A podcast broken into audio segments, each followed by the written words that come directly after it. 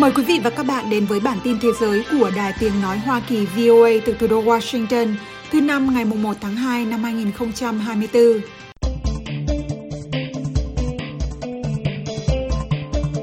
Tổng thống Vladimir Putin nói rằng Ukraine đã sử dụng hệ thống phòng không Patriot do Mỹ cung cấp để bắn hạ một máy bay vận tải quân sự của Nga vào tuần trước tại khu vực Belgorod mà Moscow cho biết đã giết chết tất cả 74 người trên máy bay, bao gồm cả những tù binh Ukraine sắp được trao trả.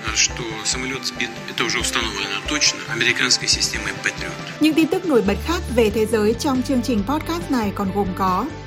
Đài Loan thao dượt cách đối phó nếu Trung Quốc biến tập trận thành tấn công. Tòa án Thái Lan ra phán quyết yêu cầu đảng thắng cử từ bỏ kế hoạch thay đổi luật khi quân. Tehran nói sẽ đáp trả bất kỳ mối đe dọa nào từ Mỹ trong khi Washington chuẩn bị phản ứng vụ tấn công ở Jordan.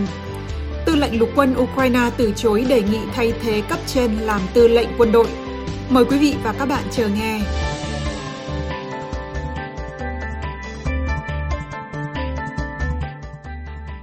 Quân đội Đài Loan hôm 31 tháng 1 mô phỏng kịch bản Trung Quốc bất ngờ biến một trong những cuộc tập trận thường kỳ quanh hòn đảo Đài Loan thành một cuộc tấn công thực sự. Cùng ngày, Trung Quốc tổ chức thêm một cuộc tuần tra sẵn sàng chiến đấu gần Đài Loan. Trung Quốc tuyên bố Đài Loan là lãnh thổ của mình bất chấp sự phản đối của chính phủ Đài Bắc. Đài Loan nói lực lượng vũ trang Trung Quốc thường xuyên hoạt động trên bầu trời và vùng biển xung quanh hòn đảo nhằm gây áp lực buộc Đài Loan phải chấp nhận chủ quyền của Trung Quốc. Các tàu hải quân, binh sĩ, xe tăng và xe bọc thép chở quân đã tham gia các cuộc tập trận được thực hiện ở Cao Hùng và Đài Đông của Đài Loan hôm 31 tháng 1. Nữ sĩ quan quân đội có tên Cô Tinh Y nói với truyền thông rằng quân đội Đài Loan đã cải thiện quy trình huấn luyện trước các mối đe dọa ngày càng thường xuyên của kẻ thù. Cuộc diễn tập này đạt được hiệu quả mô phỏng chiến đấu thực tế nhằm thích ứng với môi trường chiến trường trong tương lai và bắt kịp nhịp độ chiến đấu. Người phát ngôn Bộ Quốc phòng Đài Loan Thiếu tướng Sun Li Fang hôm 31 tháng 1 nói với các phóng viên tại căn cứ hải quân Jiu Ying ở miền nam nước này rằng các hành động gần đây của Trung Quốc có nguy cơ gây ra một cuộc xung đột có thể gây ra hậu quả tàn khốc cho toàn bộ khu vực, nơi hàng tỷ đô la thương mại đi qua tuyến đường thủy rộng 160 km ngăn cách Đài Loan với Trung Quốc. Ông Sun nói rằng bất kỳ động thái một chiều và phi lý nào cũng có thể khiến căng thẳng gia tăng nhanh chóng và làm suy yếu hiện trạng ổn định khu vực eo biển Đài Loan. Do đó, ông kêu gọi Bắc Kinh nên ngừng ngay những động thái mà ông gọi là phá hoại này. Cuối ngày, các nhà báo đã chứng kiến một cuộc tấn công mô phỏng của Trung Quốc tại một căn cứ quân sự ở phía đông Đài Đông. Bộ Quốc phòng Đài Loan trong một báo cáo hàng ngày cho biết 7 máy bay chiến đấu và 4 tàu hải quân của Trung Quốc đã được phát hiện quanh hòn đảo này trong khoảng thời gian 24 giờ, kết thúc lúc 6 giờ sáng ngày 31 tháng 1. Bộ này cũng báo cáo một khinh khí cầu Trung Quốc ngoài khơi bờ biển phía Bắc của họ. Bộ Quốc phòng Đài Loan cho biết máy bay chiến đấu và tàu chiến Trung Quốc thường thực hiện các cuộc tuần tra chung sẵn sàng chiến đấu. Sự chia rẽ lâu dài giữa Trung Quốc và Đài Loan là một điểm nóng trong quan hệ Mỹ-Trung. Khi mối quan hệ giữa hai đối thủ xấu đi trong những năm gần đây, người ta ngày càng lo ngại rằng Mỹ có thể bị lôi kéo vào một cuộc chiến nếu xung đột nổ ra.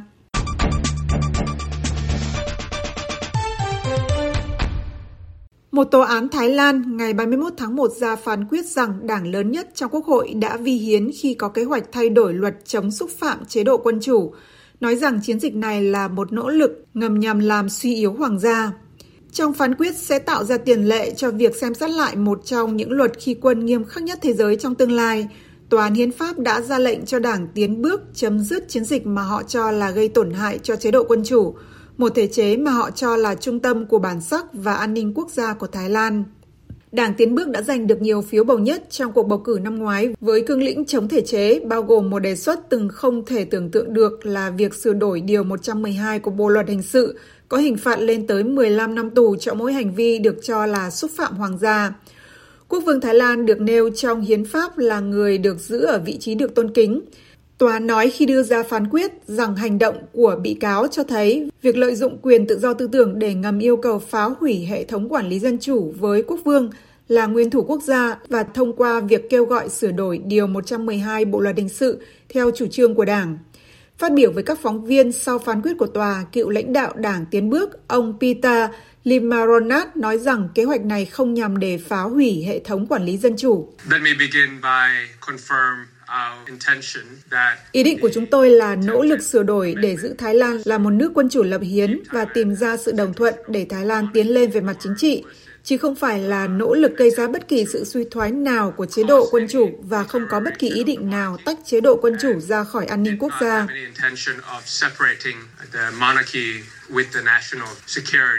Chương trình nghị sự của Đảng Tiến bước đã gây được tiếng vang đối với hàng triệu cử tri trẻ và thành thị, nhưng đề xuất thay đổi luật giúp hoàng gia khỏi những lời chỉ trích đã khiến những người bảo thủ phẫn nộ và khiến nỗ lực thành lập chính phủ của họ bị các nhà lập pháp liên minh với quân đội bảo hoàng phản đối. Ở một đất nước mà sự tôn kính dành cho quốc vương trong nhiều thập kỷ đã được coi là trọng tâm của bản sắc dân tộc, Điều 112 mà theo đó ít nhất 260 người đã bị truy tố trong 4 năm qua, được nhiều người theo chủ nghĩa bảo hoàng coi là bất khả xâm phạm.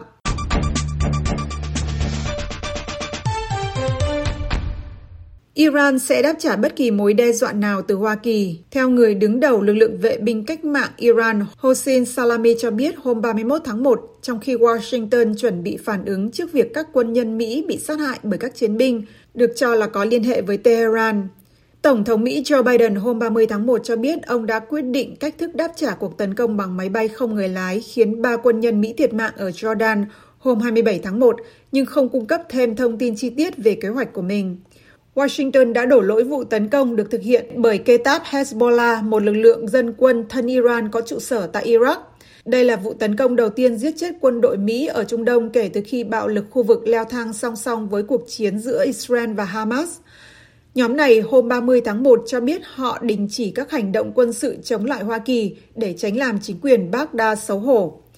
Theo hãng tin bán chính thức Tasnim, ông Salami nói,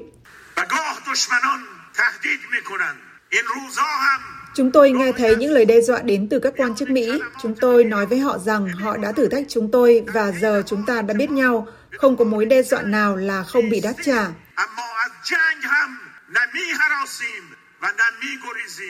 Truyền thông nhà nước dẫn lời Bộ trưởng Ngoại giao Iran Hossein Amir-Abdollahian phát biểu trong cuộc họp nội các rằng Mỹ phải dừng các mối đe dọa của mình và tập trung vào một giải pháp chính trị. Các lực lượng Hoa Kỳ đóng tại Syria, Iraq và trên biển đã tham gia vào các cuộc tấn công ăn miếng trả miếng với các nhóm vũ trang thân Iran kể từ khi Israel phát động cuộc chiến trả đũa chống lại Hamas sau khi nhóm Palestine tấn công Israel vào ngày 7 tháng 10. Nhưng cuộc tấn công bằng máy bay không người lái hôm 27 tháng 1 ở Jordan là lần đầu tiên lực lượng Hoa Kỳ có quân nhân thiệt mạng, gây áp lực buộc ông Biden phải đáp trả mạnh mẽ Iran, bất chấp nguy cơ leo thang rộng hơn.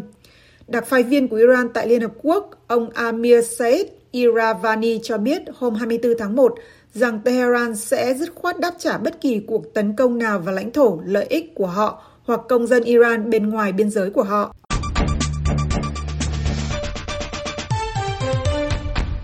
Tổng thống Vladimir Putin hôm 31 tháng 1 nói Ukraine đã sử dụng hệ thống phòng không Patriot do Mỹ cung cấp để bắn hạ một máy bay vận tải quân sự Il-76 của Nga vào tuần trước tại khu vực Belgorod mà Moscow cho biết đã giết chết tất cả 74 người trên máy bay.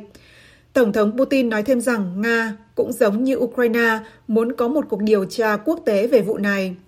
Moscow cáo buộc Kiev bắn rơi máy bay Ilyushin Il-76 và giết chết 74 người trên máy bay, trong đó có 65 binh sĩ Ukraine bị bắt, mà phía Nga cho biết đang trên đường đi trao đổi tù binh. Ukraine không xác nhận hay phủ nhận việc họ bắn rơi máy bay và yêu cầu bằng chứng về những người có mặt trên máy bay. Ông Putin nói,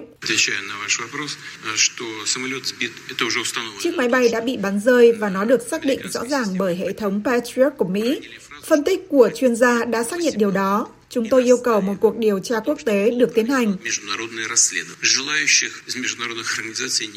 Không có phản hồi ngay lập tức từ Kiev hay Washington về nhận xét của ông Putin. Theo cáo buộc của Tổng thống Nga, Ukraine đã bắn 2 tên lửa vào máy bay.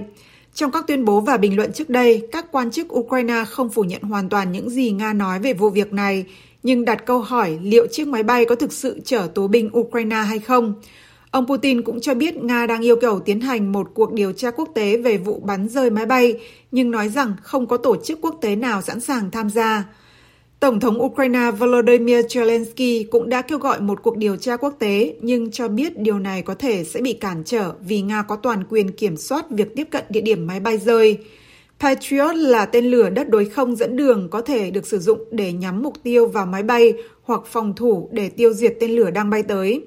Mỹ đồng ý gửi hệ thống tên lửa Patriot tới Ukraine vào cuối năm 2022, theo yêu cầu của Kiev trước đó nhiều tháng.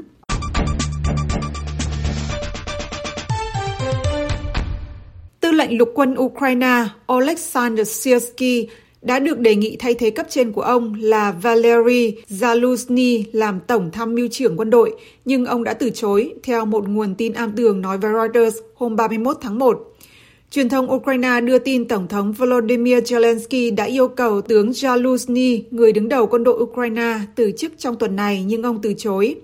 Chuyện từ chức của Tổng tư lệnh quân đội sẽ tạo ra một sự thay đổi lớn trong quân đội Ukraine, vốn đang chống lại nhiều cuộc tấn công của Nga ở miền Đông khi sự bất ổn ngày càng gia tăng về tương lai của sự hỗ trợ quan trọng của Mỹ và Liên minh châu Âu. Nguồn tin yêu cầu giấu tên không thể nói chính xác cách thức và thời điểm lời đề nghị được chuyển tới tướng Syrsky. Bộ Tổng tham mưu và Văn phòng Tổng thống Ukraine không trả lời lập tức các yêu cầu bình luận của Reuters. Giữa lúc có đề nghị thay thế này, tướng Syrsky khi trả lời phỏng vấn với Reuters nói rằng mục tiêu của quân đội Ukraine không thay đổi. Giữ vững vị trí, giữ vững lãnh thổ, làm địch kiệt sức bằng cách gây tổn thất tối đa, tiến hành phòng thủ tích cực bằng cách giành thế chủ động. Chúng tôi đang làm điều đó hàng ngày. Tướng Zaluzhny được nhiều người ở Ukraine coi là anh hùng sau khi quân đội của ông bảo vệ thành công Kiev trước lực lượng của Moscow trong giai đoạn đầu Nga bắt đầu cuộc xâm lược toàn diện Ukraine 2 năm trước. Truyền thông Ukraine dự đoán tướng Syrsky và Giám đốc Cơ quan Tình báo Quân đội Kyrylo Budanov là hai người có thể kế vị tướng Zaluzhny. Dưới sự chỉ huy của tướng Zaluzhny, Ukraine đã bất chấp thế áp đảo của Nga đánh bại các cuộc tấn công ban đầu của Moscow, sau đó giành lại các vùng lãnh thổ bị chiếm đóng vào cuối năm 2022. Việc phòng thủ Kiev và cuộc tấn công chớp nhoáng ở khu vực Đông Bắc Kharkiv do tướng Syrsky giám sát. Nhưng cuộc phản công được ca ngợi nhiều trong năm 2023 của Ukraine đã không thể xâm nhập thực sự vào các vị trí được phòng thủ dày đặc của Nga ở phía Nam và phía Đông bị chiếm đóng. Hiện chưa rõ các đồng minh của Kiev ở phương Tây sẽ nhìn nhận các động thái thay thế tướng Zaluzhny như thế nào. Ông hiện vẫn là người giữ được sự ủng hộ áp đảo ở Ukraine. Điện Kremlin nói những suy đoán về tương lai của tướng Zaluzhny phản ánh những vấn đề mà Kiev phải đối mặt sau gần 2 năm chiến tranh.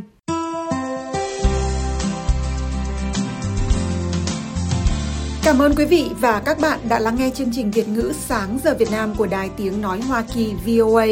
Hãy theo dõi tin tức được cập nhật thường xuyên trên trang web của Ban Việt ngữ ở địa chỉ voatiếngviet.com. Hẹn gặp lại quý vị và các bạn trong chương trình tiếp theo của chúng tôi trên podcast và trực tiếp trên trang web cũng như trang Facebook của VOA Tiếng Việt.